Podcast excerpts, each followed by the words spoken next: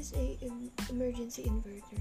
So in the event that all A C power is lost, a static inverter is included in the system so that the essential A C bus can be powered from the aircraft batteries. So this is used as uh, emergency backup, even if uh, the component is experiencing a difficult or experiencing a failure through the process.